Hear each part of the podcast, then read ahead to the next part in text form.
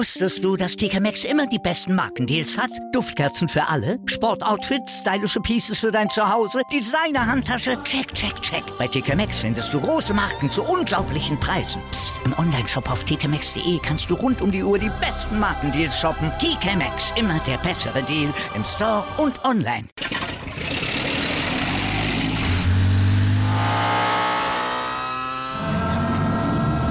Von 0 auf 100. Aral feiert 100 Jahre mit über 100.000 Gewinnen. Zum Beispiel ein Jahr frei tanken. Jetzt ein Dankeschön, rubbellos zu jedem Einkauf. Alle Infos auf aral.de. Aral, alles super.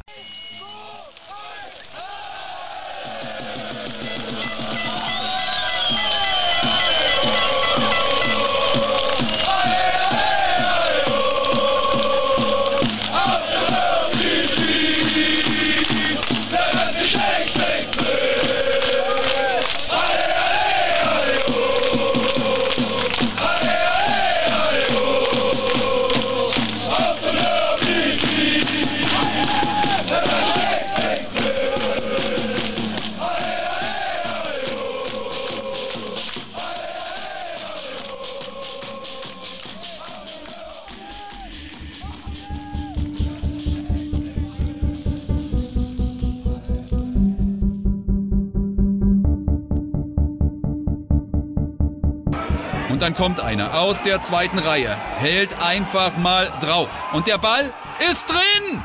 Unglaublich, das 1 zu 1. Gera wackelt am großen FC Karl Zeiss.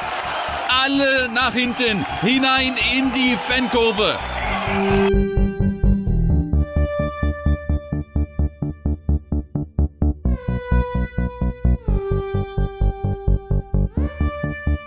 Und Sie ahnen schon, wer der Torschütze ist. Rico Heuschke.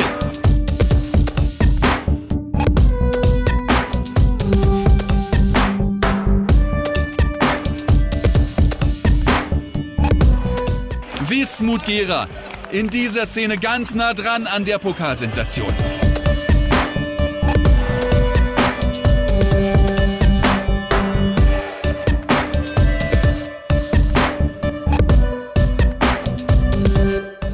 Mal, wer sich nicht fühlt, volles Rohr. Hä? Ich vielleicht so bitte in die Ecke rein und dann nicht die Ecke unten weg. Wer sagt, scheiße, ich bin nicht sicher, volles Rohr drauf. Das ist dann Hä? so. Ja? An die Schützen. Ganz klares Ding. Wer sich nicht fühlt oder wie auch immer, ey, es gibt nur eins, volle Kanone in eine Ecke und da hat's gehupt. Keine Gedanken machen, rein mit dem Ding und dann feuern wir dort los, okay?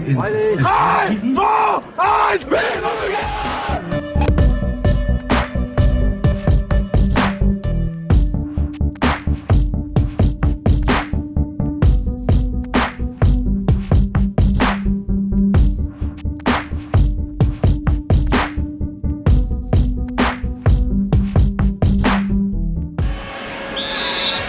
Freistoß für Gera. Drei täuschen. Korn schießt genau.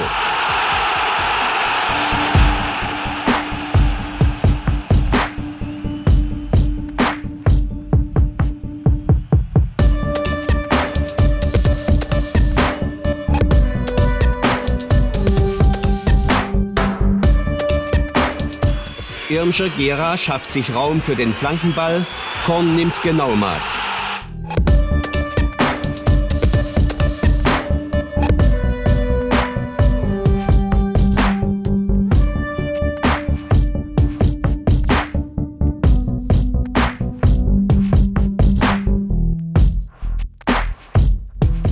Glück auf zu einer neuen Ausgabe des Podcast Orange. 2020 gibt's einen Geburtstag. Die Elsterkurve 95 wird 25 Jahre. Und das ist Grund genug für uns, mit einem der ersten Mitglieder der Elsterkurve zu sprechen. Ich freue mich, Carsten Schindler im Podcast begrüßen zu dürfen. Glück auf, Carsten. Hallo, ich grüße dich. Du bist das erste Mal dabei. Unseren Hörern will ich dich äh, ganz kurz vorstellen. Du bist in der Stadt, ja, bunter Hund klingt immer so ein bisschen komisch, aber auf jeden Fall bist du in der Stadt sehr aktiv. Du bist im Kreisvorstand der SPD, Gera, richtig? Ja, Wie kam es dazu?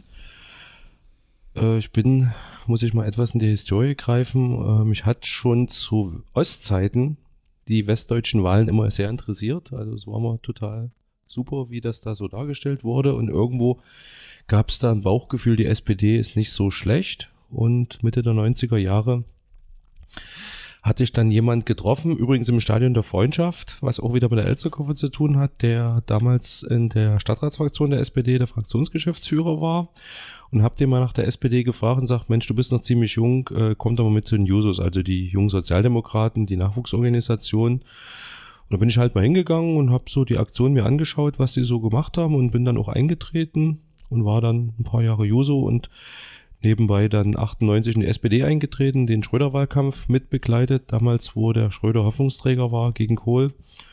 Und seitdem immer wieder dabei. Habe dann auch zehn Jahre im Stadtrat für die SPD, habe es dann aus Zeitgründen 2014 nicht wieder kandidiert. Das ging auch beruflich nicht mehr, weil es ist ein Ehrenamt und unwahrscheinlich zeitaufwendig. War auch ein bisschen frustriert über die Finanzen der Stadt, weil man konnte nicht mehr viel machen, also Pest gegen Cholera nur abwägen und das wollte ich dann irgendwann nicht mehr und wollte mit der letzten Kandidatur für den Kreisvorstand etwas Ruhe in den Kreisvorstand reinbringen, weil es ist doch manchmal ein bisschen turbulent so in der Politik, auch in Gera. Und ich bin eigentlich einer, der kann auch ein bisschen ausgleichen, der kann mit sehr vielen Leuten doch einigermaßen vernünftig arbeiten. Und ja, und seitdem bin ich da im Kreisvorstand, also bis zum Herbst auf jeden Fall. Und danach wird neu gewählt, dann wird man sehen, was für Kandidaten gibt aktuell ist SPD-Mitglied zu sein nicht unbedingt vergnügungssteuerlich. Es ist im Moment schwierig äh, nach innen und nach außen. Also es gibt auch Entscheidungen, die SPD auf Bundesebene fällt, wo ich sage, ist nicht so doll. Manche Sachen, die sie in der GroKo gut machen, sind weniger in der Öffentlichkeit drin. Okay, das ist nun mal so, was auf Landesebene passiert. Da habe ich doch manchmal eine eigene Meinung zu. Aber okay, im Endeffekt entscheiden, dass die Landesvorstände, der Landesvorsitzende mit seinem Vorstand und auch teilweise die Mitglieder und Mitglieder voten und wenn halt eine Entscheidung getroffen wird, die mir nicht so gefällt, ich anders votiere, muss ich sie akzeptieren. Das ist auch gelebte Demokratie ein Stück weit.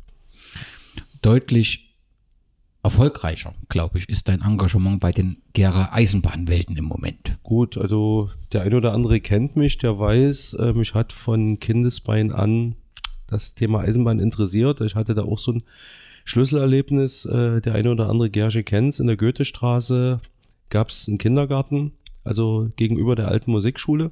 Mittlerweile ist das auch kein Kindergarten mehr, die Villa ist verkauft und der Nachhauseweg führte mich mit meiner Mutter oder mit meinem Vater immer an dem legendären Spielzeugladen Flachs und Krümel vorbei. Der eine oder andere alte Gersche kennt den noch oben, Sorge, Ecke, wo es zum Hugo hintergeht. Und da gab es halt sehr viele Modellbahnen im Schaufenster und ich blieb dann halt immer vor Weihnachten davor stehen. Da war so ein Starterset, so eine kleine blaue E-Log und zwei Kipplern und sagte halt immer, die will ich vom Weihnachtsmann haben und Heiligabend, ich musste ins Bett, kam Nachmittag raus und das Ding stand da. Und seitdem ist das Thema Eisenbahn immer wieder durch mein Leben gerattert, war dann auch äh, nach meiner Schulzeit äh, unbedingt, wollte ich Lokführer werden, das ging dann wegen der Brille erstmal nicht, bin dann Fahrzeugschlosser geworden und bin seit 1990 dann in der Signaltechnik bei der Deutschen Bahn bei DB Netz und bin da auch ganz zufrieden. Okay, und der Verein Gera Eisenbahnwelten, was ist da, was ist denn seine Hauptaufgabe? Also da versucht Historisches zu bewahren. Er war jetzt einige Jahre an der Theaterstraße beheimatet, in dem ehemaligen Bahnbetriebswerk Gera, was halt seit ein paar Jahren die Bahn nicht mehr nutzt, waren da Mieter. Wir haben größere Veranstaltungen auch hinbekommen mit Führerstandsmitfahrten und Sonderzügen und alte Lokomotiven zeigen und moderne Lokomotiven zeigen. Mittlerweile ist der Mietvertrag gekündigt und wir gucken auf der anderen Seite Robert-Fischer-Straße, da uns ein neues Domizil zu erschaffen, was sehr zeitaufwendig schwierig ist. Äh, noch gehört zur Deutschen Bahn. Unser Verein wird es gern kaufen. Also alle, die hier zuhören, Daumen drücken, dass wir irgendwann mal eine eigene Heimstätte haben, um dann wieder angreifen zu können. Einfach Eisenbahntechnik zu bewahren und macht tierisch Spaß. Auf jeden Fall bist du ehrenamtlich sehr aktiv in der Politik, bei den Eisenbahnwelten und auch bei der BSG Wismut Gera. Du bist einer der, glaube ich, längsten, so also eine feste Position im, im Verein. Jeder kennt dich, weil du sehr, sehr lange zur BSG gehst. Wie bist du zum, zur Wismut gekommen? Im Prinzip das Elternhaus. Ich als junger People wurde halt mal mitgenommen, muss Ende der 70er gewesen sein bist natürlich hingegangen, kanntest dann nichts, hast mit immer mit den Steinen gespielt, was da unten auf dem Rasen passiert war, das hast du nur so am Rande registriert, hast halt noch so eine Leute wie Udo Korn gesehen oder, oder dann noch ähm, Tom, äh, Thomas, nee, wie ist er, Gottschalk? Dirk Gottschalk, kann ich mich so erinnern, Heinzelmann, äh, Werner Schorrich Und das erste Spiel, wo ich mich bewusst erinnern kann, war 80 die Aufstiegsrunde, damals gegen Energie Cottbus. Das ging nur 0 aus. Es gab garantiert davor noch die ein, zwei Spiele, aber da kann ich mich nicht mehr dran erinnern. Und da war das halt mein Verein.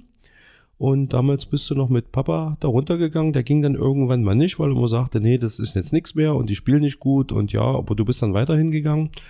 Das ging dann so weit, dass wir in meiner Schule, also ich bin im Ostviertel aufgewachsen, in der Ostschule, äh, ein paar Kumpels hatten, die da auch gegangen ist und wir sind dann halt zur Wismut. Äh, Wochenende für Wochenende, in der Schulzeit nur die Heimspiele und haben dann auch mal einen Fanclub Ostviertel gegründet. Der eine oder andere kennt die Fahne noch, die damals so eigentlich bis zur Wende hing. War übrigens eine abgeschnittene DDR-Fahne mit äh, Buchstaben von dem Handtuch weiß und dann irgendwie draufgenäht, hat meine Oma mir ganz gut geholfen. Ja, und da ist halt die Liebe entstanden und Wismut, das war im Fußball meine Welt im, in der DDR, also da gab es nichts anderes. Und das ging dann so bis zur Wende. In der Wende brach dann das so ein bisschen alles zusammen. Dann ist man da nicht mehr so oft hin. Lass uns ganz kurz noch vor der Wende hm. bleiben. Was sind, also du hast gerade gesagt, das erste Spiel Energie Cottbus Aufstiegsrunde. Hm. Was sind dann die Spiele, an die du dich oder die Ereignisse vor der Wende noch erinnerst? Gut, 1. Mai 83, Chemie Leipzig, viele waren dabei. Also es gibt da eine Zuschauerzahl 18.500. Ich habe vereinzelt auch 22.000 gelesen haben wir leider 2-0 verloren. Dann kam dieses Gewitter und das war wieder meine Aufstiegsrunde, wo wir es nicht geschafft haben, aufzusteigen. Kann mich dann auch noch dran erinnern, äh, 89 hatten wir Cottbus als Oberligist im, Im Pokal. Pokal. Da haben wir sie 4-0 gesiegt. Das war auch eine mittlere Sensation. Ja. Die Jena-Spiele, wo wir leider immer deutlich verloren haben, waren Highlights. Ja, war's. Und dann war halt im Prinzip das, die graue Tristesse war halt die DDR-Liga. Was auch noch für mich prägend war, 6. Dezember 1987 mein erstes Auswärtsspiel.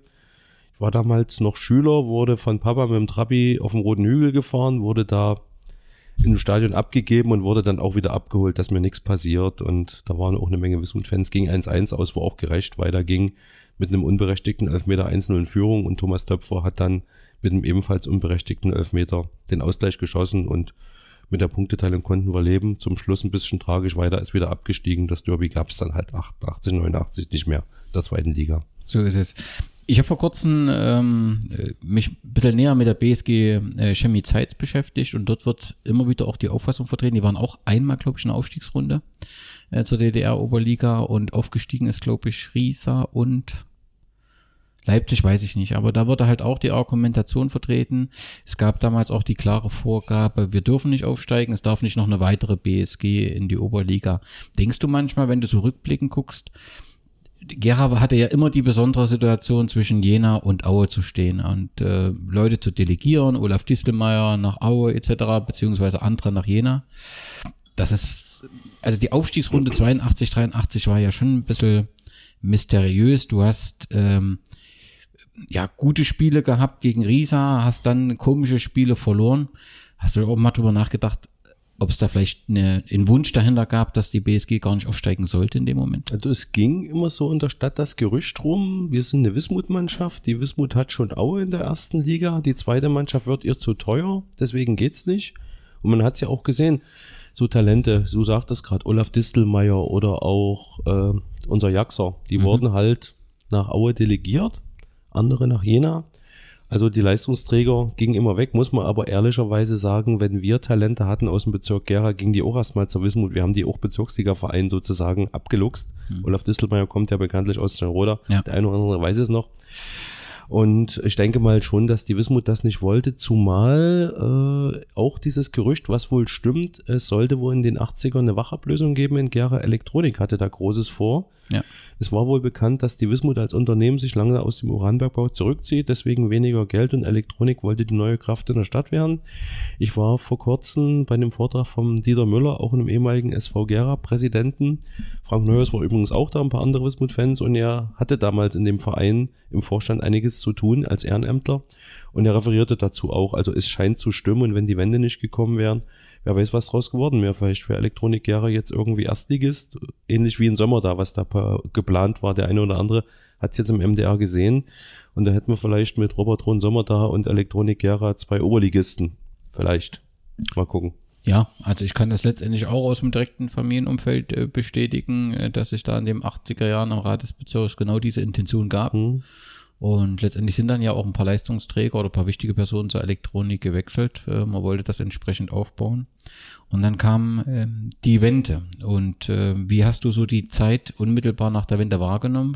Fußballerisch? Ja gut, äh, auf einmal hießen wir FSV Wismut Gera, so von 90 bis 93. Die BSG war weg, das Logo war etwas verändert so erinnern, es gab dann äh, das erste Mal Trikotwerbung. Ich glaube, das war irgendein bayerischer Bierfabrikant, der sich da verewigt hat. Ich glaube, Kulmbacher war es oder so.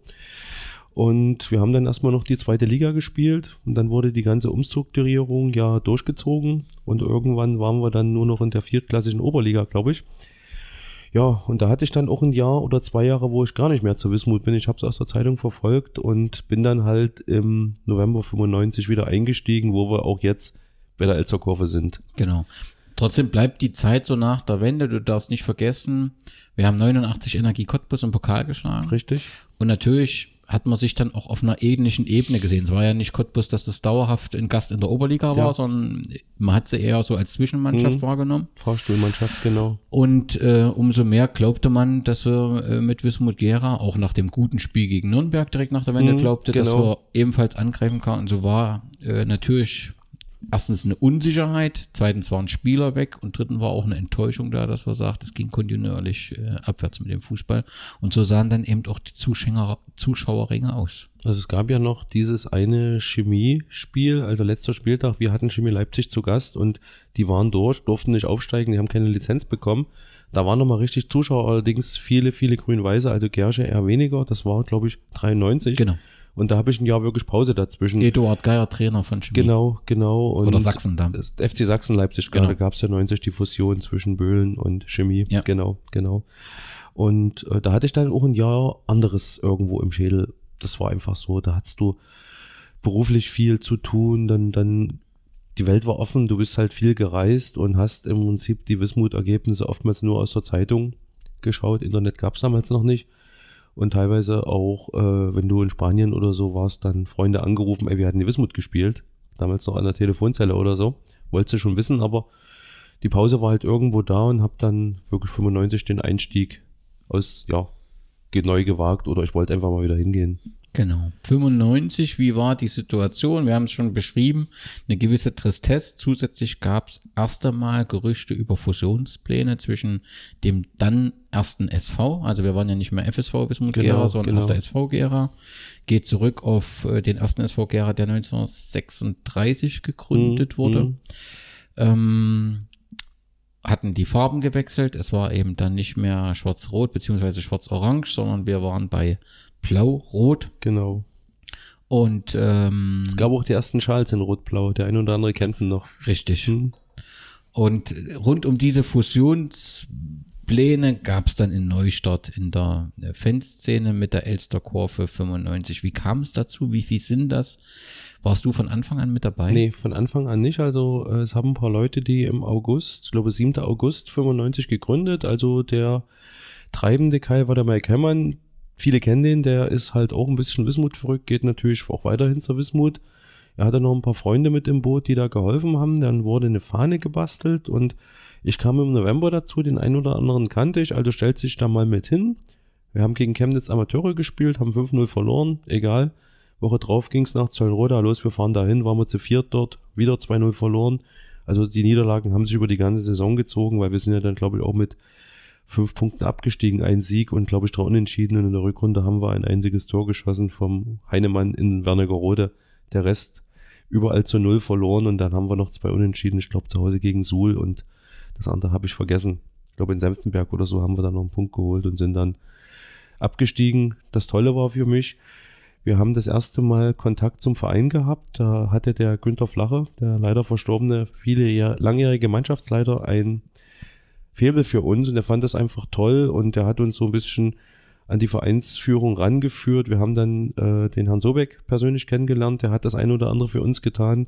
Günther hat dafür gesorgt, dass wir in einigen Auswärtsspielen, wie auch in Wernigerode, das Rückspiel im Mannschaftsbus mitfahren durften. Er hat dann auch, zu der Zeit war es total in Trikots zu haben, uns doch abgetragene SV-Trikots geschenkt, damals noch in schwarz-gelb, in, in blau-rot, in, in orange gab es auch welche, aber es waren halt Originale. Teilweise Jakob hat dann noch gespielt, Gottschalk, kann ich mich so erinnern. Die hast du dann mal persönlich kennengelernt. Peter Kunzmann, von dem habe ich immer sehr viel gehalten. Ein brillanter Techniker. Ja, wir sind abgestiegen. Gerhard Hoppe wurde Trainer, ist ja auch eine gewisse Legende. Den mal persönlich kennenzulernen war schon wow. Ja, jeder kennt ihn in Düsseldorf mit seinem Tor. Damals 81 gegen Jena, äh, gegen Tbilisi. Und ja, wir waren dann halt da und waren so eine Fangruppierung und sind dann ab 96, denke ich mal, gewachsen. Es kamen dann viele junge Leute dazu, die heute auch noch da sind. Fangen wir mal an, wie, wie viel waren das da so in dieser Zeit? Also die, die Gründer waren wohl fünf. Mhm. Ja, ich glaube fünf oder sechs Leute, die da einfach gesagt haben, wir müssen was machen. Ich kam dann dazu, ein paar Freunde von mir kamen dann dazu, die auch die nächsten Jahre mit hingegangen sind und das nahm dann immer mehr zu. Also wir haben dann versucht, auch hier das Auswärtsspiel zu fahren. Es hat auch meistens irgendwie geklappt und ja, wir waren dann halt da, die Mannschaft kannte uns, damals im Publikumsteam war der Volk Mazurus, der Torwart, der war uns immer sehr offen und die waren einfach froh, dass noch ein paar Leute hingegangen sind, auch wenn es sportlich nicht lief und wir haben halt überall Stimmung gemacht. Also so ein Highlight war dann 97 in der Thüringenliga in Weida.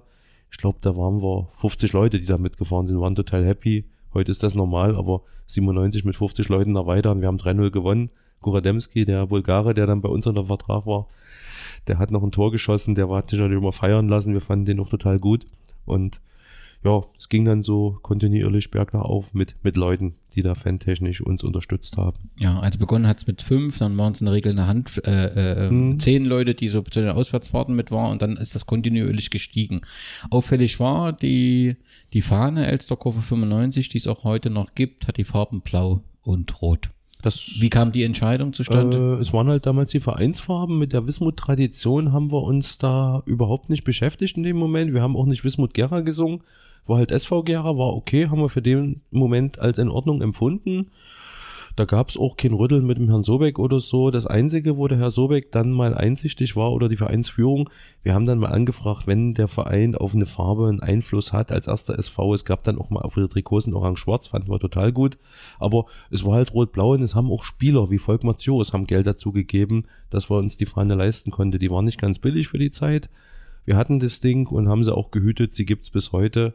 Und wir waren halt jedes Jahr stolz, wenn dann 96 war, 97, 98, 99, guck mal, steht 95 drauf und es gibt schon ein paar Jahre, waren wir so ein bisschen stolz geschwellte Brust und wir haben schon ein paar Jahre durchgehalten. Ne? Viele Fanclubs brechen ja ganz schnell zusammen und dann geht keiner mehr hin. War bei uns nicht so. Ähm, wenn, wenn wir heute ähm, die Initiative 2021 äh, gegründet haben, stellen wir ja immer wieder ab auf das Jahr 1951, das Gründungsdatum der BSG.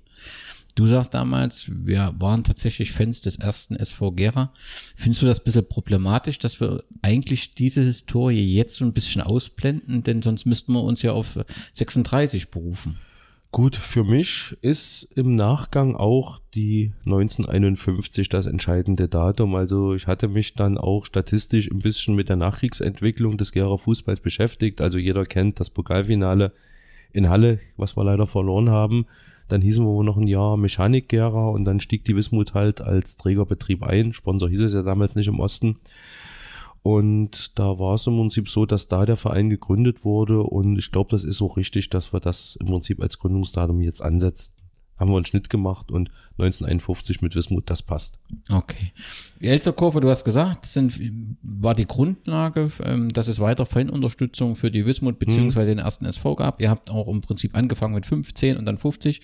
Wie muss ich mir das damals vorstellen? Kein Handy, kein Internet. Wie fand die Kommunikation untereinander statt? Also wir hatten zumindest Festnetztelefon. Der Mike Hemmern hatte da die entscheidende Rolle. Der hat halt die Leute immer angerufen und irgendwie hat man sich getroffen. Ich meine, wenn es ohne Handy gehen muss, geht's ohne Handy. Und wenn alle das wollen, schaffen die das auch. Wir waren dann zumindest mit unseren Postadressen vernetzt. Ich hatte mich mit dem Max oft getroffen. Wir haben dann auch fürs Stadionprogramm Berichte geschrieben. Mike war immer so am Telefon zu kriegen und äh, es hat irgendwo funktioniert und es lief auch einiges übers Stadionprogramm. Also wir haben dann angefangen, die Zugverbindung für die Auswärtsspiele mit reinzuschreiben. Da wusste halt jeder, wenn es nach Sondershausen ging, 10.05 Uhr fuhr der Zug ab, also Treffpunkt 49 Hauptbahnhof, da waren die halt da, wurden die Wochenendtickets gekauft für damals 35 D-Mark und dann ging es halt los. Ne? Wir sind da viel Zug gefahren zu der Zeit.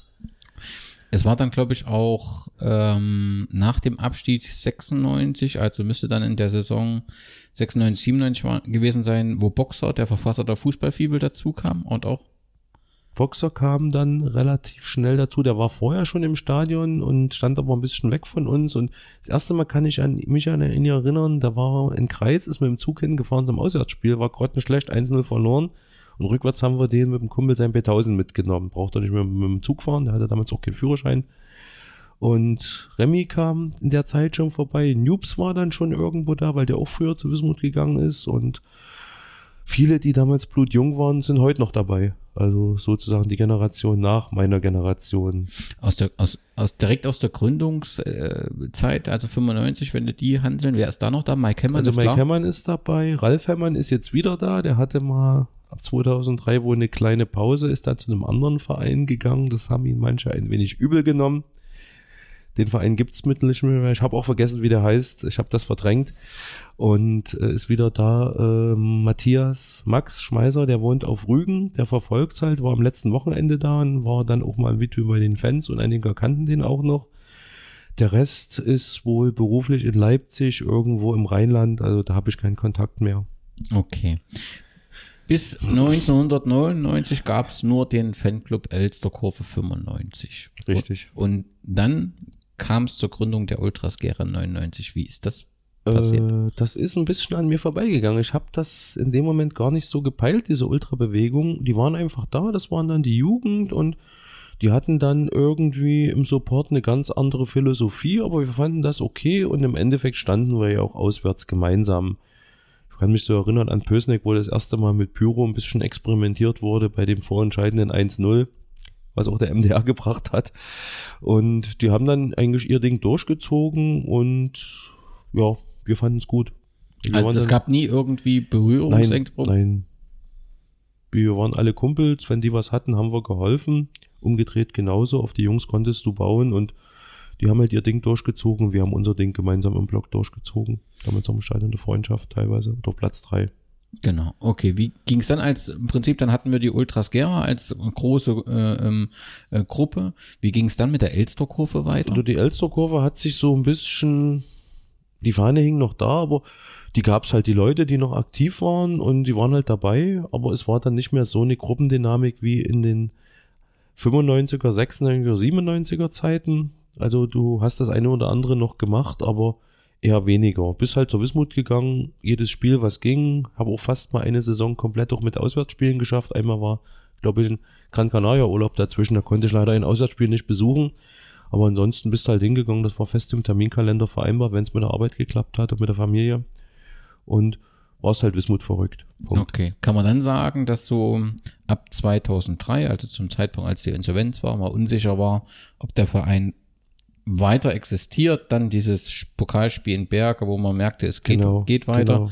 kann man sagen, dass die Fans sich dann hinter dem Ultras Gera letztendlich alle zusammengestellt haben oder gab es da die Elsterkurve trotzdem noch weiter als Nee, die Elsterkurve in dem Sinne, die Leute sind noch dahin gegangen, Mhm. aber 2003 war eine besondere Situation. Wir haben schon im Vorfeld mitbekommen, damals war auch Peter Kohl Trainer, Herr Hannover war Präsident, dass es finanziell wohl schwierig werden kann. Ich sag's mal vorsichtig, aber mehr haben wir nicht mitbekommen. Wir waren ja auch keine Vereinsmitglieder.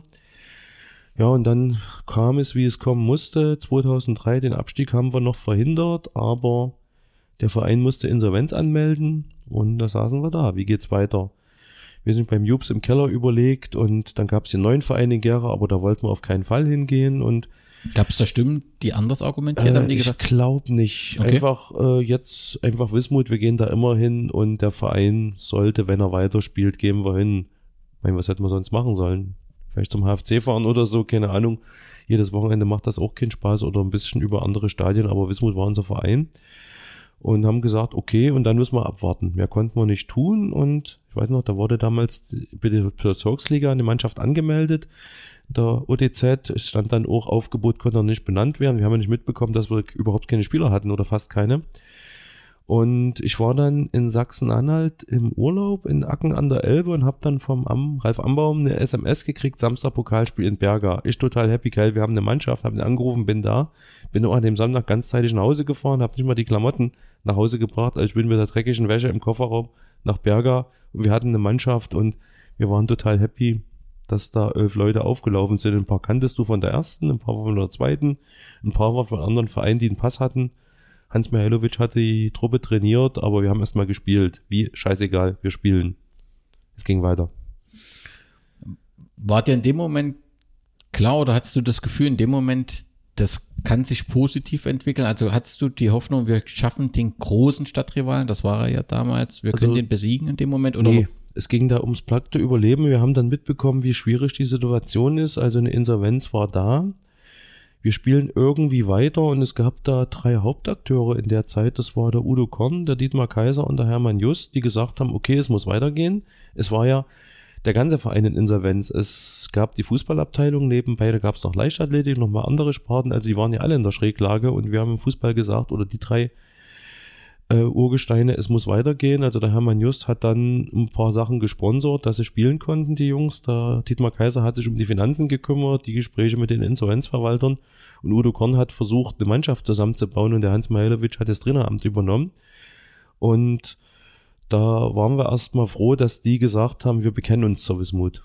Viele sind noch weggegangen, aber die drei haben gesagt, nee, klare Ansage, Wismut muss weitergehen. Damals war es schon wieder die Wismut. Also da wollte keiner mehr vom ersten SV was wissen. Wir haben halt gesungen Wismut, auch wenn wir nicht so hießen. Es war egal. Ja, und dann sind wir halt irgendwie dort eingestiegen, 2003 in das Boot. Okay, dann kam 2007 die Gründung des FV Gera Süd, 2007 glaube ich, Ja, oder? ja. Was, wie hast du die, das wahrgenommen? Also, war das irgendwie so ein Fremdprodukt oder war das schon? Nee, nee, nee. Also ich muss noch mal vielleicht auf die 2003-Saison eingehen. Also wir waren ja dann Insolvenz, haben die auch überstanden. Verein war dann entschuldet. Wir haben halt mit einer kleinen Mannschaft Bezirksliga gespielt, hatten dann irgendwann mal so aus einer Fanauswahl und von Blau-Weiß 3 noch eine zweite Mannschaft.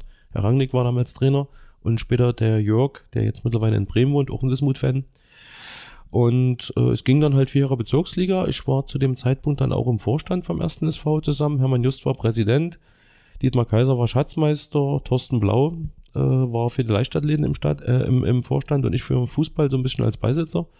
Und es kam da mal eine Anfrage von dem damaligen FC Blau-Weiß Gera, also Uwe Florstein, Frank Neuhaus und Herrn Kapke, ob wir uns das vorstellen können. Und dann liefen dann ab Winter die Verhandlungen Woche für Woche am Steg. Beteiligt waren auch die Gera Dynamos mit dem Manfred Malinka. Jeder kennt ihn durch seine Bambini-Turniere, die er seit vielen Jahren richtig professionell durchzieht. Also auch Hut ab vor dieser Leistung, das so lange durchzuhalten mit der Qualität. Und es waren harte Verhandlungen, es wurde manchmal um ein Komma gestritten, im Protokoll festgelegt und das wurde nächste Woche wieder in Frage gestellt, aber zum Schluss war es eine Vernunftsentscheidung. Es gab Verhandlungsergebnisse, wir haben das im Verein in der Fußballabteilung vom SV auch kommuniziert. Die Fans haben gesagt, wir können uns vorstellen, da mitzugehen. Die Mannschaft hat gesagt, mit gewissen Bedingungen, wir machen mit.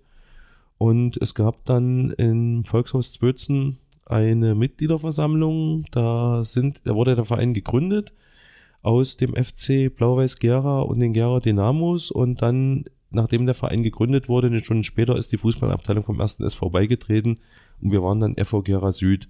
Wir hatten bei den Verhandlungen auch gerne das Ding schon Wismut Gera genannt. Das war mit den Leuten damals nicht möglich und der Manfred Malinka hatte dann diesen Arbeitstitel FV Gera Süd eingebracht, so ein bisschen Tradition Motor Gera Süd, ein Wismut-Vorgänger nach dem Krieg und damit konnten wir erstmal leben. Ich kann mich da erinnern, der Herr Uwe Florstedt hat mich dann mal gefragt, wie es bei den Fans aussieht, weil ich da auch einen Draht hatte, sagt, die kommen mit, aber Herr Florstedt sagte ich zu ihm, damals waren wir noch auf Sie, da wird keiner FV Süd rufen, die singen alle Wismut, Wismut, hat er gesagt, ist völlig in Ordnung, sind wieder Fans im Stadion, es ist Stimmung. Das war ihm wichtig und es gab auch mal Ideen, da Fanartikel zu machen, die hat keiner gekauft, weil es da schon nebenbei Wismut Fanartikel gab und vom ersten Moment an war das die Wismut. Dann ging das richtig mit Wismut los. Ja. Okay, also sagen wir mal so, gibt es offensichtlich keinen, der so ein bisschen an dem Namen FV Gera Süd hängt, obwohl Nein, das ja nein. letztendlich der Ausgangspunkt für alle Entwicklungen war, die dann gefolgt ist, die positive. Das ist für viele, denke ich mal, einfach zu lange her. Es Mhm. gibt wohl noch den legendären Harry, der ist, glaube ich, über 80, der ist seit 49 dabei, der kennt das alles noch. Also der geht seit 1949 zur Wismut plus den Vorgängerverein und alles, was in den Wendewürden dazwischen war. Also der weiß alles. Hat tausende von Spielern gesehen, hunderte von Trainern, Wahnsinn, was der erlebt hat, sensationell. Hat uns auch in der Insolvenz mit seiner Rente immer mal unterstützt, das eine oder andere gesponsert. Und ich wollte noch sagen, gerade in der Insolvenz waren ja Dinge möglich, die sind heute undenkbar. Äh, der Verein hatte nichts mehr. Wir hatten das erste Pokalspiel, wie bereits erwähnt, in Berger. Haben wir verloren, 3-2. Egal, wir hatten eine Mannschaft. Das erste Punktspiel war dann gegen Ronneborg auf Platz 3. 0-0. Kann mich gut daran erinnern. Spiel war zu Ende. Andreas Scheffel ging mit der Sammelbüchse durchs Stadion, die brauchen eine Mannschaftskasse. Da waren 60, 70, 80 Euro drin. Ist er dann zum Horny als Kapitän, hier, habt ihr eine Mannschaftskasse? Nö, hier habt ihr 80 Euro. Einfach mal so. Und die, äh, was ist denn jetzt los? So, okay. Die hatten keine einheitlichen Trainingsanzüge. Da hat Andreas wieder die Initiative ergriffen. Wir sammeln für Trainingsanzüge und haben die dann in Orange-Schwarz bestellt. Das waren wohl 1000 Euro oder 1500 Euro. Ich weiß es nicht mehr genau. Es gab da ein paar Leute, die haben da gerne was dazugegeben. Da gehörte ich auch dazu. Und haben dann auch Fanprojekt Pro Wismut Gera draufgeschrieben. Das hat einigen im Vorstand nicht gepasst, aber wir haben sie bezahlt, also können wir machen, was wir wollten. Und immer noch den größten Clou waren halt diese Wir für euch Trikots. Also es waren Jacko, Energie Cottbus und Eintracht Frankfurt trug die auch haben wir gekauft, hatten dann jemand aus meiner Familie, der das Sponsoring fürs Trikot übernommen hat, der will aber nicht genannt werden und hat auch keine Ahnung vom Fußball, egal. Und dann stand halt wir für euch drauf, die Fans für die Wismut und überall, wo wir mit den Trikots aufgekreuzt sind, haben die Leute im Gastbereich gefragt, was ist denn das? Hanuta oder Duplo kennt jeder. Da, ja, die Fans für die Wismut, geil. Und die Faust dazu. Also war schon eine spannende Zeit und wir konnten irgendwo was bewegen. Okay, und dann kam es zur historischen Mitgliederversammlung, als die BSG ja, Wismut Gera neu gegründet wurde. Hast du dann Anteil mit dran? Ja, ich habe natürlich auch mit Leuten geredet. Einen großen Anteil, würde ich im Nachgang auch sagen, war der Jens Seidel. Der hat mit unwahrscheinlich vielen Nachwuchsmuttis und Fatis geredet, wo die Kinder schon bei uns gespielt haben, die dann auch da waren, haben wir Stimmrecht für die Kinder wahrgenommen, weil wir brauchten eine Zweidrittelmehrheit. Ich war Versammlungsleiter die Ina Teske, meine Protokollantin, und wir haben erstmal genau gerechnet. Es waren, glaube ich, 87 Leute dann zur Abstimmung im Saal, die stimmberechtigt waren. Wie hoch ist die Zweidrittelmehrheit? Wie viele Stimmen sind's? Und dann gab es eine kurze Aussprache. Und dann gab es zur Abstimmung, es gab auch Gegner des neuen Namens. Was waren die Argumente des Geg der Gegner? Ja, das ist so DDR und ich kann es dir gar nicht mehr genau sagen. Mhm. Oder mit der Wismut, nee. Und die kamen halt auch nicht von Wismut, die Leute, die da halt in der Fusion mit drin waren. Und wir haben halt auch diesen bekannten Namen gesehen, der republikweit wohl bekannt ist. Teilweise habe ich es auch in Nürnberg erlebt mit Nürnberger und auch Wismut Gera kennen wir erste, zweite Liga im Osten. Also das alte Emblem, also man kennt uns eben. Das ist nichts Neues, wie wenn du den ersten FC Gera oder irgend sowas gründest, was für viele, hm, ja, egal. Und wir haben so ein bisschen da auch gehofft, dass wir das besser vermarkten können, was auch sicherlich passiert ist im Vergleich zu den anderen Namen. Und dann hatten wir, glaube bei der Abstimmung drei Stimmen Vorsprung und danach brachen alle Dämme. Die Mannschaft ist dann erstmal ins Barclays gegangen, da war ich noch mit denen was trinken und im damaligen Erzhammer Fanhaus an diesem Dienstag oder Mittwoch, da war eine Party, die ist bis heute legendär. Also da denke ich gern zurück. Also die Leute sind auf den Tischen getanzt vor Freude, dass wir wieder offiziell BSG Wismut Gera hießen. Einziges Unterschied, Ballsportgemeinschaft, nicht mehr Betriebs, aber ansonsten alles ganz original. Ja, auch das kann man ja noch korrigieren, wenn man das letztendlich will. Ist ja wenn man das will, aber ich glaube, das will im Moment keiner. Ballsportgemeinschaft ist okay. Okay, und dann kam ja zu diesem Ereignis auch eine kontinuierlich positive Entwicklung. Ja, ja, äh, wir hatten dann durch die Fusion den Startplatz von Blau-Weiß eingenommen. Die hatten dann mit Glück und Geschick die Landesklasse gehalten, waren dann eine Truppe neu aufgestellt äh, mit Spielern von hauptsächlich Blau-Weiß und Wismut oder ersten SV die dann eine neue Mannschaft unter Udo Korn gebildet haben. Das erste Jahr war noch Mannschaftsleiter, der, also ich komme nicht drauf, der hat auch für uns in der ersten und zweiten Liga gespielt. Helf mir mal. René? Nee, nee, nee. Schmidt. Ähm, Günther Schmidt. Mhm. Auch ein Fußballkenner okay. vor dem Herrn, also ein ganz sympathischer Mensch. Der hat das erste Jahr noch den Trainer, Co-Trainer gespielt und den Mannschaftsleiter. Der wollte aber aus Zeitgründen dann nicht weitermachen. Hat er auch wunderbar reingepasst. Und ja, wir sind angetreten, erster Spieltag. Ich vergesse es nie, 350 Zuschauer am Steg. Es war was los gegen FC 3, FC 2. Jeder war skeptisch, das Ding dürfen wir nicht verlieren. Udo war stinksauer über diese Ansetzung, sagte gleich gegen die, wenn ich da verliere, was soll ich machen? Und wir gewannen aber 3-1 und da war schon das erste Mal richtig Stimmung in der Bude. René Steininger, blau-weißer, schoss das erste Tor rannte gleich in die Fans rein, er wurde fanatisch gefeiert und irgendwie haben wir das Ding nach Hause geschaukelt. Also wir haben es euch erstmal gezeigt, uns gibt's wieder richtig. Und dann haben wir eine Saison gespielt und waren auf einmal Erster zum Schluss. Auf einmal war wir Thüringenliga. Damit hat keiner gerechnet und haben uns dann in der Liga etabliert. Das waren einfach positive Tendenzen, auch zuschauermäßig. Die Leute haben es mir angenommen. Es war zu dem Zeitpunkt eine große Familie. Man kannte sich da hingegangen, es kamen Leute neu dazu auch aus dem Fanszene Blau-Weiß sind ein paar Leute dann bei den Ultras mit eingeschlagen und also es war gut. Auch Spieler, wenn ich an Danny Hertel denke, der hatte mit uns nie was zu tun, ist ein Fußball, auch ein richtiger Fußballkenner und der hatte sich dann ganz schnell auch in die Herzen der Fans gespielt, ist heute noch sehr beliebt, wenn er als äh, Gast mal da ist und die ganze Mannschaft hat sich dann mit Wismut Wismut identifiziert, egal wo sie herkam. Das war dann einfach so drin und das war einfach super. Und dann gab es die Krönung in dem 2000, Saison 2010, 2011 mit zwei Derbys. Ja. Ähm, einem Derby am Steg bei schwierigen Witterungsbedingungen, wo man merkt, es war alles sehr verkrampft. Irgendwie. Über 1200 Zuschauer kann ich mich erinnern. An einem Steg, äh, wo einfach der ganze Steg völlig überlastet war, Ja, die Versorgung ja. zusammengebrochen Ja, ist und so weiter. Ähm, und dadurch auch so ein bisschen Kritik anfing. Ne? Ja. Das konnte aber Mhm. unter dem sportlichen Erfolg, äh, also so 0-0 gegen so eine Mannschaft, die ja letztendlich dann auch Meister geworden ist noch. Ja, ja. Das war schon sehr beachtlich, aber man merkte beim Hinspiel, dass die Anspannung sehr, sehr groß war und viel auf dem Spiel stand. Beim Rückspiel gab es dann eben die besondere Situation, wieder 1200 im Stadion der Freundschaft. Also bei uns waren mehr im Heimspiel als Gen- zum waren Rückspiel. mehr, genau. Mhm. Ähm, die haben schon ihre Meisterschaft gefeiert, waren, glaube ich, auch irgendwie schon im Urlaub, haben das Spiel nicht ganz zu ernst genommen, Richtig, was ein richtig. großer Fehler war. Ja. Denn letztendlich war dieser Sieg, so wie er zustande gekommen ist, eben äh, mit dem Tor kurz vorm Abpfiff Pfiff von Rico Heuschkel, im Signal so zur Wende in der Stadt letztendlich. Mhm. Und äh, zwar ist äh, der andere Verein dann aufgestiegen, aber nach einem halben Jahr, die Geschichte kennen wir ja, äh, war er entsprechend Insolvenz und wir waren die Nummer eins im Winter plötzlich in der Stadt. Und dann hatte man das Gefühl, diesem äh, Verein fehlt so ein bisschen dasjenige, ja, Feindbild will ich nicht so sagen, aber denjenigen, auf den man hinarbeiten kann. Plötzlich war was weg und fing so langsam die Unruhe im Verein an. Kannst du das so?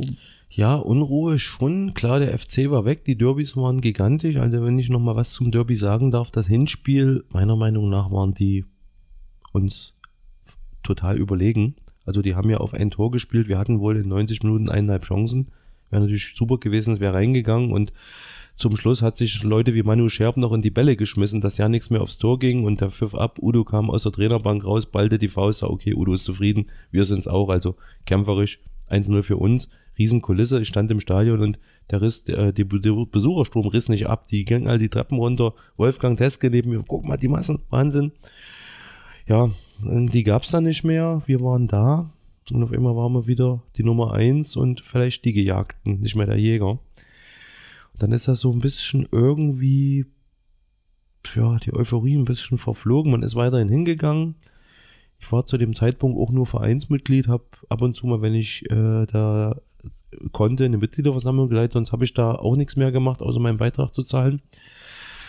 Ja, es gab dann im Prinzip den Umbruch. Also das Team um Hermann Just hat die höheren Ligen einfach nicht mehr geschafft. Dann waren wir froh, dass Volker Fiedler, Frank Neuhaus und ein paar andere die Vorstandsplätze eingenommen haben. Das war auch ein bisschen eine Sicherheit. Es waren Leute aus der Wirtschaft, die haben da unwahrscheinlich viel Zeit und auch Geld reingeschustert, haben auch Sponsoren äh, kriegen können, die wir nicht kriegen konnten. Einfach, ja, war so.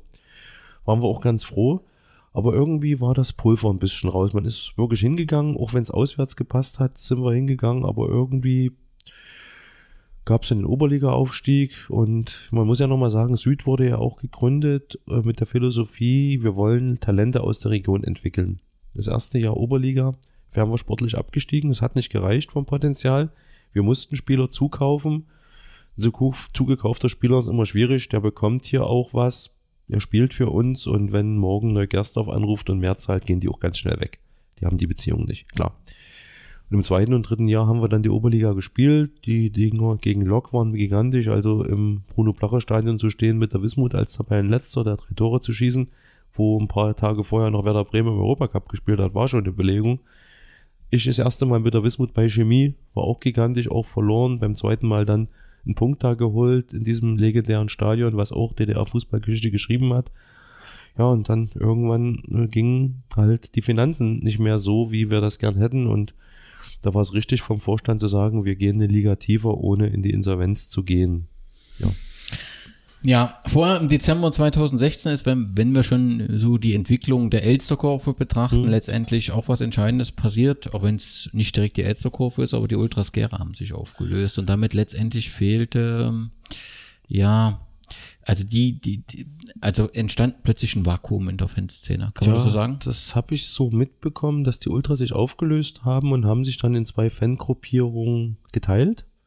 Ich muss dazu sagen, alle, die da auf beiden Seiten aktiv sind, ich habe da überhaupt keine Berührungsängste. Ich komme da mit allen Leuten hin, gerade mit den Älteren, die wir schon ewig kennt und Unterstützung gibt's von mir für beide Seiten. Wer was braucht, meldet sich bei mir und dann geht auch meistens was. Machen die auch, finde ich gut.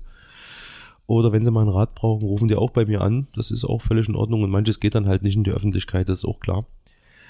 Ja, ich finde es schade, weil wir waren es auch nicht so viele Leute. Ich meine, ich hatte jetzt gerade mit Matthias, der da war, in St. Etienne ist das auch passiert. Die stehen auch verschieden, ähnlich wie bei uns, so dass es mehr Leute sind. Ich hoffe, dass sie irgendwann wieder zusammenfinden, aber im Moment ist es wohl schwierig, weil dann die Betrachtung der Fuß des Fußballs und andere Sachen einfach zu verschieden sind. Da ist im Moment wenig zu machen, aber sie sind beide da, sie unterstützen beide den Verein, auch auswärts. Das ist erstmal positiv und vielleicht gibt es irgendwann mal wieder ein Shake Hands. Ich hoffe es mir. Okay, und die Elsterkurve als solche gibt's im Prinzip nicht mehr. Die Fahne gibt's noch. Die Fahne gibt's noch. Die ein paar Leute sind weiterhin da, die auch ihr Leben lang sich der Wismut verschrieben haben und sie wird halt mit aufgehängt aus Traditionsgründen und deswegen auch rot-blau. Okay. Aktuell die Situation im Verein. Wir haben einen neuen Trainer, wir haben eine junge Mannschaft, starten in der Thüringen Liga neu, haben das Ziel ausgegeben 2021 aufzusteigen. Hältst du das alles für schlüssig? Äh, solange es die Finanzen mitmachen, ja, aber wichtig ist, dass wir uns äh, finanziell konsolidieren. Konsolid konsolidieren, ja, du weißt schon, was ich meine. Genau, also das hat Priorität, ja, die Finanzen. Das ist oberste Priorität. Äh, ich habe eine Insolvenz 2003 mitgemacht, die über Jahre verschleppt wurde im Vorfeld. Ich möchte es nicht nochmal machen, weil es kann auch ganz schnell sein, dass es so einen Verein nicht mehr gibt.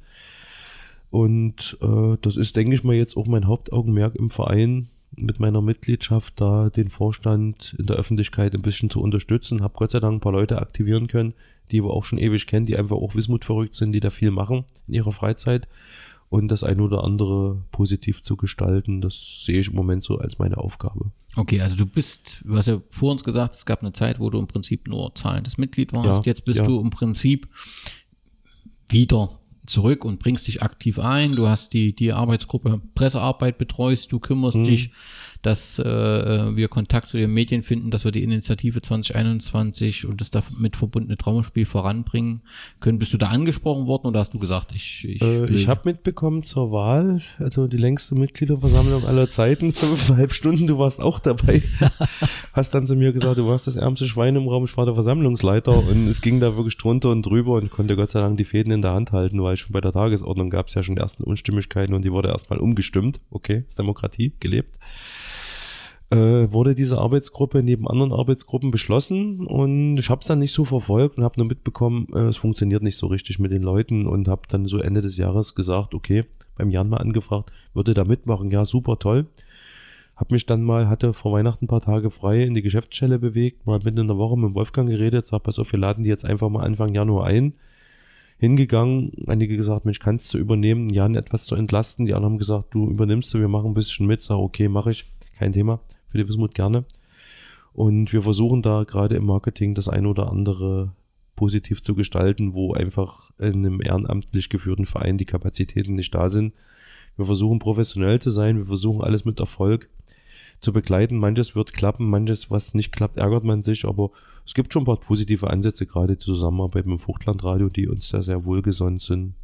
Und ich hoffe, dass da noch ein paar Sachen folgen, gerade fürs Derby gegen Westforte, gerade fürs Traumspiel dass der ein oder andere das noch als Info bekommt, um sich daran auch zu beteiligen.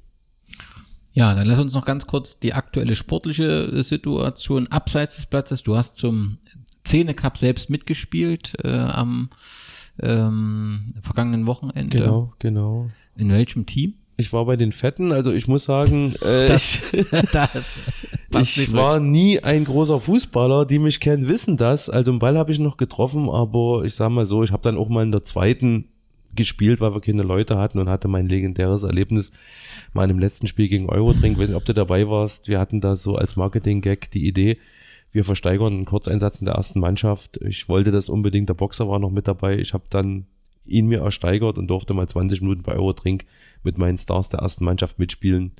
Also ich gehe auch ein bisschen in die Wismut-Geschichte. 21 Minuten durfte ich mal bestimmt der Spieler mit dem kürzesten Einsatz, aber ich durfte mal das orange Trikot tragen unter Udo Korn. Das war schon legendär. Nee, ich war nie ein großer Fußballer und hab's dem Noobs im letzten Jahr schon versprochen, der so ein bisschen den Sportdirektor der Fetten macht und ab und zu auch ins Tor geht, sage, ich spiel bei euch mit, da falle ich nicht auf. Unser Ziel war, ein Tor zu schießen. Wir haben dann drei geschossen. Der Ogi hat zwei gemacht in einem Spiel. Also er war dann der Held des Tages. Und äh, es hat tierisch Spaß gemacht, auch Leute gegen die Libus, die Wein da waren, Hermann Just, äh, äh, an Alexander Just zu spielen. Und da hast du gemerkt, die können Fußball spielen. Die haben dich ja dreimal umtanzt, du hast das gar nicht mitbekommen und da war der Ball weg. Und äh, es gab auch leider ein paar Verletzte, aber ohne Gegnereinwirkung. Aber wir wollten alle so heil ins Ziel kommen und es hat tierisch Spaß gemacht. Ich bin auch im nächsten Jahr wieder dabei. Habe ich dem Jubs schon versprochen. Das klingt doch super. Hm. Gewonnen hat, glaube ich, erstmalig, bin ich mir nicht ganz sicher, Sondershausen. Die waren richtig gut, die waren auch sportlich Ehrgeiz, also die haben auch nach dem 10-0 haben die weiter aufgedreht und haben sich dann, zur Not hätten die doch 20-0 abgeschossen. Also da gab es keine Gnade, aber das war egal, wir hatten Spaß und Okay, und die Allstars äh, und Mark sind- Reiter waren, glaube ich, Die zwei. waren Zweiter, also es war auch wieder toll, Marc zu sehen. Ja. Den habe ich, sehe ich da einmal im Jahr und die kennen dich alle noch, die wissen auch, sie haben als Spieler gekämpft, wir haben hinter den Kulissen für den Wismut-Verein was getan, das war ein Riesenzusammenhalt. Die Lippos waren da, habe ich schon gesagt, der Alex als Urgestein kann man schon so sagen. Ronny Steinbach war da, das ist einfach geil, man trifft sich und man hat einiges ein paar Jahre miteinander erlebt und ich glaube, egal wo die es vorher und nachher gespielt haben, die Wismut hat die Jungs auch ein bisschen geprägt. Das ist nicht irgendwie so ein Verein, wo sie mal ein Jahr waren, dann sind sie wieder weg. Bei der Wismut war da schon ein bisschen mehr Emotionen da, ja. glaube ich. Und Mark Reiter ist beim Szene Cup regelmäßiger Gast. Das Der ist regelmäßiger Gast und auch viele andere ehemalige Wismut-Spieler. Also Danny Hertel hat ein paar Jahre mitgespielt, dann unser Heusi, der Legendäre, hat mitgespielt, auch schon die letzten Jahre, wo ich immer nur Gast war und dann wollte ich halt unbedingt mal mitspielen und dieses Jahr hat es geklappt. Ich hoffe, dass es klappt im nächsten Jahr wieder. Ja, ganz kurzer Blick auf die Testspiele. Wir haben begonnen mit einem 3-3 beim Reichenbacher FC. Das Ergebnis ist, glaube ich, zweitrangig. Entscheidend war, dort hat sich Raphael Börner äh, verletzt. Hm. Ich habe äh, heute mit ihm gesprochen. Das sieht wohl ganz gut aus und nicht so ganz Dank. dramatisch, sei Dank. ähm, denn er ist eine wichtige Stütze in der Mannschaft. Ihn brauchen wir und wenn es gegen Sondershausen losgeht, muss er da sein. Und am 14. März so und so. Dann gab es ein Trainingslager Wochenende, nicht in der Türkei, sondern direkt am Steg. Wir Mhm. haben begonnen mit einem 7-1 gegen Chemikala, wo sich auch der Torhüter schwer verletzt hat. Nee, das war ein Feldspieler von Kala ohne Gegnereinwirkung. Also wir mussten den Krankenwagen anrufen. Er muss sich wohl im Gelenk ganz schwer verletzt haben. Also unabhängig. Ich weiß jetzt nicht, wie er heißt. Ich drücke ihm einfach den Daumen, dass er wieder auf die Beine kommt, dass es auch beruflich dann keine Einschränkungen gibt, weil es sind alles Amateure und die Jungs müssen alle voll arbeiten gehen, um ihre Familien auch zu ernähren und sich ein paar Sachen leisten zu können. Also toi toi toi von Wismut Gera, ich denke mal im Namen aller. Ja, Ja, das war so, Mhm. äh, also deswegen, glaube ich, weiß gar nicht, haben die da mit einem Mann weniger zu Ende Ich kann es dir gar nicht mehr Egal. sagen, weil wir waren dann draußen mit dem Wolfgang Treuk zusammen und haben die Tore aufgeschlossen, dass der Rettungswagen so nah wie möglich rankommt. Das Spiel war dann zweitrangig, der Ja, klar. Spieler musste versorgt werden. Okay, ich denke, das wird auch die Karla Mannschaft, also die Gäste sicherlich nicht ganz ohne gelassen haben, Nee, so eine nee, Situation. nee. Dass, okay, am nächsten Tag äh, kam Oberligist mit Jena 2, was für ein Platz. Auf jeden Fall haben sie, spielen sie keine ganz schlechte Saison, Nö, glaube die ich. haben auch, ja, ihr Spiel runtergespielt. Ich meine, wer in Jena spielt, kann Fußball spielen. Die Jena Fußballschule ist wohl nicht ganz schlecht, auch wenn es vielleicht fantechnisch da gewisse Rivalitäten gibt, aber sage ich mal, wer auf dem Sportgymnasium Jena über Jahre überlebt, der kann einigermaßen Fußball spielen, glaube ich. Klar, und dafür, Muss man anerkennen. Hm? ja, das Spiel innerhalb von, zweites Spiel innerhalb von 24 Mhm. Stunden mit, äh, mit 1 zu 2, das Mhm. kann nicht so schlecht gelaufen sein. Klar, war es auf dem Kunstrasen, das muss man mal sehen, kleiner Platz. Richtig. Aber gegen Oberligisten 1 äh, zu 2 verlieren, Ja, ist nicht verkehrt. Und dann das dritte Spiel dann an dem Wochenende gegen den Meraner SV, ein Gründungsmitglied der ja, DDR-Oberliga. Ja, das hat mich auch gefreut. Im Prinzip ein Duell zweier ehemaligen Erstligisten. Ich bin da auch so ein bisschen Historiker zwecks der ersten und zweiten Liga und fand das immer ganz toll, wenn dann mal sowas wieder auch in, in der Werbung, was ja eine Idee von euch war, mit angebracht wurde auf dem Plakat und guckt dann auch selber immer, sage ich mal, in Ostdeutschland, was gibt's wie kuriose Sachen. Fällt mir ein vor ein paar Jahren, Brandenburg-Liga. Da waren mal in der damaligen fünften Liga Brandenburg drei ehemalige Europacup-Teilnehmer. Frankfurt oder ja, Brandenburg und Eisenhüttenstadt haben da in einer Liga gespielt. Stimmt. Und, ja, das waren schon so Kuriositäten. Haben mir da vieles von Matthias, von Max auf Rügen abgeguckt. Der ist da wirklich ein Historiker. Und der hat mir den einen oder anderen Tipp auch gegeben, wo ich damals noch viel Berichte fürs Programm geschrieben habe, um sowas immer mal mit zu erwähnen. ja. Und dann gibt's ein historisches Spiel, was erstmal gar nicht so klingt. Das letzte Testspiel gegen International Leipzig, der Mannschaft von Sportdirektor Carsten Hensel. ging 3 zu 5 aus. Hm. Auch gegen, ich glaube, Inter Leipzig auf dem dritten Platz, zweiten Platz, ja, dritten Platz, glaube ich. Gute Rolle in der Oberliga, gut, ja. Gute Rolle. Zwickau aus dem Sachsenpokal rausgeschmissen. Richtig. Und äh, dort am äh, 3 zu 5 kann man natürlich auch wieder sagen, Kunstrasen, kleiner Platz. Auf jeden Fall kann unsere Mannschaft dort nicht besonders schlecht gespielt haben, sondern ganz im Gegenteil konnte mhm. offensichtlich mithalten. Was das Spannende an dem Spiel ist, dass es recht unterschiedliche Aussagen darüber gibt, wie viele Tore unsere Gäste ich geschossen ja nur davon. Äh, ich war ja, habe ich ja gerade erzählt, beim Fan-Turnier und äh, Frank Neuhaus und Andreas Schröder, also unser Präsident und Vizepräsident, kamen dann auch mal dort noch nicht eine halbe Stunde vorbei, gucken, Hallo sagen und die haben es schon erzählt und ich habe das da in dem Moment gar nicht so aufgehört. Ich war ja noch voll mit meinen Fetten unterwegs und wir hatten noch ein paar Spiele. Und habe es dann erst im Prinzip so im Nachgang mitbekommen. Erlebt man nicht alle Tage, ist mal was Kurioses. Und der Schiedsrichter muss es ja irgendwo notiert haben, die Tore, ne? Denke ich wie, mal. wie auch immer. Auf jeden Fall alle Anwesenden sagen, es sind nur vier Gästetore okay. gefallen.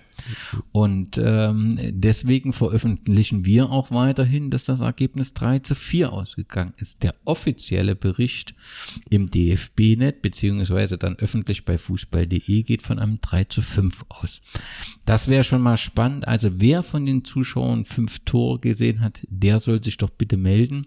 Wie das fünfte Tor dann in den offiziellen Spielbericht kommt, da gibt's, darüber gibt's unterschiedliche Varianten. Gut, zur Not müssen wir nochmal den Schiedsrichter nachfragen, was er da in seinen Spielberichtsbogen geschrieben hat, aber ich würde es auch nicht überbewerten. Wenn es jetzt ein Punktspiel wäre, wäre das schon schwieriger, Klar. wo es um Meisterschaft oder Nicht-Meisterschaft geht. Da wäre es schon ein Skandal, aber so, okay. Ich meine, man muss ja auch mal eine Lanze für die Schiris brechen. Es wollen immer weniger Leute Schiedsrichter werden.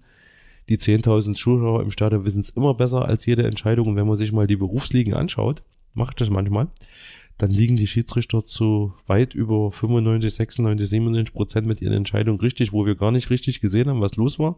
Und in der Zeit, wo siehst du, okay, es war abseits. Also die können das schon ganz gut und auch die Leute, die sich für eine kleine Aufwandsentschädigung in den unteren Ligen hinstellen und ihre Freizeit da vergeuden. Also manchmal Hut ab, vielleicht etwas mehr Fairness und ich glaube, jeder macht mal einen Fehler. Ich meine, als Schiedsrichter eine Fehlentscheidung gerade für die Heimmannschaft, hm, da wird natürlich draußen gemeckert, aber vergeigelst du als Stürmer 20.000 Chancen und haust die nicht rein, okay, als Torwart, hm, ist dann meistens ein Gegentor. Schiri tut mir auch manchmal leid und es gibt auch viele gute Schiris, auch in den unteren Ligen und Hut ab vor diesem Ehrenamt, sage ich jetzt mal so. Das kann man nur teilen. Hm. Letzte. Frage. Wenn, wenn du so deine persönliche Geschichte mit der BSG Wismut Gera so anguckst, ähm, da gab es ja Höhen, aber eben auch viele Tiefen. Wenn du mit Stand heute nach Rückzug und Neuaufbau der Mannschaft, finanziellen Herausforderungen so in die Zukunft blickst, was für eine Perspektive hat aus deiner Sicht unser Verein? Also ich denke mal, tiefer als Thüringenliga dürfte es nicht werden. Also es gab auch immer mal Stimmen, dann steigen wir halt wieder in die Bezirksliga ein, aber das machst du drei, vier Jahre und dann ist es wirklich abgewetzt, dann interessiert es keinen mehr. Und äh, klar, die Auswärtsspiele waren nicht so weit und du fährst wieder mal nach Nöptenitz mit dem Zug oder nach Hamburg war immer schön oder Klengel Serba, Langenläuber, Niederrhein. Aber das ist es nicht. Äh, vielleicht gibt es in Gera irgendwo Kreise der Wirtschaft, die sagen, okay, wir brauchen jetzt auf, auf seriösen Grundgerüst was, was Vernünftiges und schaffen es vielleicht mal Regionalliga, weil selbst die Oberliga ist sehr geldtechnisch aufwendig, soweit ich das als Fachleihe äh, beurteilen kann, dass wir uns vielleicht mal regionalligamäßig orientieren, aber das wird ganz schwer. Ist auch ein Problem in Gera. Also der verstorbene Präsident von Gera 03, der Herr Harthaus, hat mal gesagt, auch mit der Gründung des FCs, es gibt in Gera einfach zu viele Vereine. Gehe ich mit, kein Thema, hat er recht. Danach gab es die Fusion von uns, von Dynamos und von Blau-Weiß, von drei auf ein. Also wir haben da einen Anfang gemacht, aber es gibt immer noch zu viele Vereine dass sich vielleicht ein paar Vereine äh, vorstellen können, sich in, dem Deckmantel Wismut anzuschließen, um damit Potenziale zu bündeln, auch von Sponsoren. Das wäre die einzige Möglichkeit, da mal höherklassig zu spielen. Ich meine, solange das nicht ist, mir ist es egal, ich gehe auch in der Landesliga zur Wismut. Man geht halt hin, ne? Ist halt so. Hältst du es für realistisch, dass wir in Gera da eine Zusammenarbeit hinbekommen? Ich habe so das Gefühl, dass die Gräben weiterhin ja, sehr tief sind. Ja, ich meine, im Moment schwierig. Mir fällt jetzt auch kein Verein ein, der sich das auch vorstellen könnte mit uns, weil man muss ganz klar sagen, wenn jetzt ein kleinerer Verein sich uns anschließt, den gibt es dann nicht mehr. Und vielleicht kennen wir so die Diskussion zwischen Post und Roschitz, die nur unmittelbar ein paar hundert Meter Luftlinie haben. Beide sind wohl sportlich ein bisschen abgesunken und es soll wohl was geben, was ich persönlich gut finde, aber dann gibt es entweder kein Roschitz mehr im Fußball oder kein Post und wenn du an dem Verein hängst, ist dein Verein weg. Ja, ich hoffe einfach, dass vielleicht ein paar Vereine, die ähnliche Probleme haben, sich das vorstellen können und dann unter dem Deckmal und dem bekannten Markennamen BSG Wismut Gera auch mit anzutreten, sich da einzubringen, auch gleichberechtigte Partner werden, müssen die werden, klar. Im Moment sehe ich da aber niemand, aber da bin ich auch vielleicht der falsche Ansprechpartner. Vielleicht gibt es auch auf anderen Ebenen da schon immer mal Kontakte und wenn ich so mal den Verein Acht, äh, Westforte mir anschaue, der Herr Panach hat da über Jahrzehnte fast schon eine fantastische Arbeit abgeliefert. Also er ist doch ein bisschen Westforte verrückt, hat den Verein aus der Stadtliga bis in die Thüringenliga gehoben für die Saison, gerade in diesem Jahr. Es gibt ein Derby, Reisekosten fast null, für die Fans ist das gut. Weiter aus der Region ist toll, dass die wieder dabei sind. Aber perspektivisch sehe ich Westforte in der Thüringenliga und nicht höher. Vielleicht gibt es da mal irgendwas, auch wenn das eine andere Struktur ist, aber es muss irgendwas passieren, wenn man es will. Also die Kleinstarterei im Fußball, die wir seit 90 in Gera hatten, die haben wir immer noch etwas abgemindert als Anfang der 90er. Da gab es noch mehr Vereine, aber wenn es nach oben gehen soll, dann nur zusammen. Wir zusammen ist unser Logen, vielleicht hört es der ein oder andere Verein und denkt mal mittelfristig drüber nach. Da sollte ich dann bei uns melden, Kontakt aufnehmen oder beim Vorstand. Nicht bei mir selber. Schauen wir mal, ob das äh, passiert. Wenn du jetzt äh, 25 Jahre Elsterkurve, 25 Jahre, die du mit begleitet hast, was ist so das Spiel, was dir immer in Erinnerung bleiben wird? Du meinst jetzt ab 95 mhm. oder das Pokalspiel gegen Jena? 2011. Wo wir leider knapp im Elfmeterschießen rausgefeuert wurden, aber es war ein geiles Spiel. Die Mannschaft hat alles gegeben. Rico machte den Ausgleich aus dem Nichts. Also es war schon wir haben den großen Favoriten am Rand der Niederlage gehabt. Das war gigantisch. 97 weiter, damals mit 50 Leuten dort hinzufahren. Berga 2003. Es ging weiter. Unter anderem mit Nico Engelstädter, der wohl einer der ersten, der sagte, Herr Korn, ich bleib bei Ihnen. Toll, Nico. Ich bin dir ewig dankbar. Du der auch aktuell im Testspiel, glaube ich, gegen. Er, er hat wieder mal Erste gespielt. Also ihm wird es eigentlich, wenn er irgendwann mal nicht mehr spielen kann, er müsste in der ersten wirklich sein letztes Spiel machen, dass ihn der Trainer nochmal zehn Minuten bringt. Also er hat 2003 eine gewisse Initialzündung gegeben und dann kam Spieler dazu, aber Nico war wohl der Erste. Danke, Nico. Also Berger auf jeden Fall. Ja, das waren so die drei Highlights, wenn ich mich jetzt so groß knapp dran erinnern kann, ja. Dann schauen wir mal, ob in der aktuellen Saison neue Highlights hinzukommen. Wir haben ja zumindest ein Derby am 14. Äh, März ja, äh, im Stadion ja. am Steg, was hoffentlich viele Gera anzieht. Äh, für gehörig Stimmung ist ja im Vorfeld äh, gesorgt. Das ist ein bisschen anders als beim Hinspiel. Da ist doch das ein oder andere äh, nochmal passiert. Schauen wir, es wird auf jeden Fall ein spannendes äh, Fußballspiel. Wir starten aber 14 Tage zuvor gegen den BSV Eintracht Sondershausen. Mhm. Ich denke, dass auch ein paar unserer befreundeten Fangruppe ähm, nach Gera kommen. Dann haben wir in Ehrenhain ein Spiel, äh, was glaube ich irgendwie verlegt werden sollte, aber ich nehme an, das wird in der Woche dazwischen stattfinden, mhm. wo wir auch wieder was gut machen müssen. Ja, vom ja da Hinspiel. war mal was. Ich hörte davon. Ich war gerade in Portugal zu der Zeit in Lissabon und habe es übers Netz nur verfolgt. Ja. das war glaube ich auch die angenehmste Art und Weise, aber es war auf jeden Fall ein historisches Spiel, egal mhm. wie. Mhm. Und dann am 14. März ähm, das Derby. Ähm, ein Hinweis noch, wer uns und die BSG unterstützen will mit dem Traumspiel, hat man die Möglichkeit, das zu tun. Für 51 Euro gibt's eine virtuelle Karte, beziehungsweise kann man den Verein mit einer Spende unterstützen, wird dabei auch entsprechend in dem Stadionheft erwähnt, auf den Social Media Kanälen. Auch Unternehmen können das machen, eine Bande buchen. Nutzt das. Wir haben schon einen Hauptsponsor gewinnen können mhm. oder einen äh, Trikotsponsor. Ähm, nutzt das und unterstützt die BSG. Es ist das wichtigste Spiel in der jüngsten Vergangenheit. Auf jeden Fall. Ich kann mich da nur anschließen. Also wer von der Aktion gehört, auf der Wismut-Seite gibt es Infos, im Stadion gibt es Infos.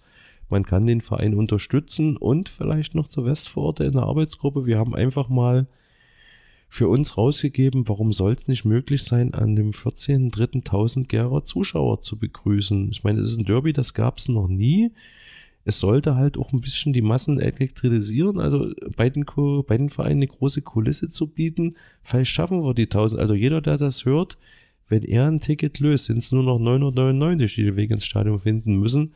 Warum sollen wir sie schaffen? Wir haben knapp 100.000 Einwohner und wir brauchen dann ein paar Prozent unserer Bevölkerung. Ein paar von außen kommen immer. Ich bin optimistisch, wir schaffen das, ohne dass es eine Wette ist. In diesem Sinne, Wir freuen uns auf eine spannende Rückrunde. Dir vielen Dank, Carsten. Gerne, gerne. Äh, den Hörern vielen Dank fürs Zuhören und Glück auf. Glück auf.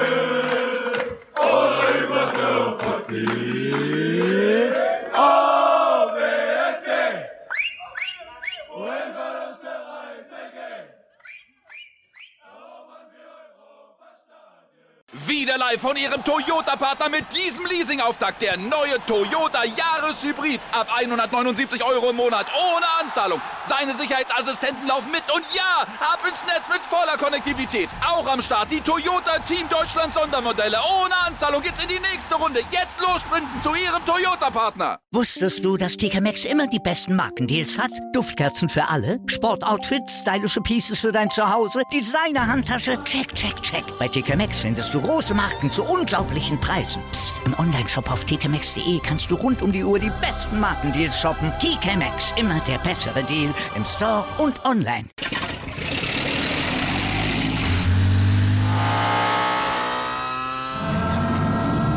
Von 0 auf 100. Aral feiert 100 Jahre mit über 100.000 Gewinnen. Zum Beispiel ein Jahr frei tanken. Jetzt ein Dankeschön, rubbellos zu jedem Einkauf. Alle Infos auf aral.de. Aral, alles super.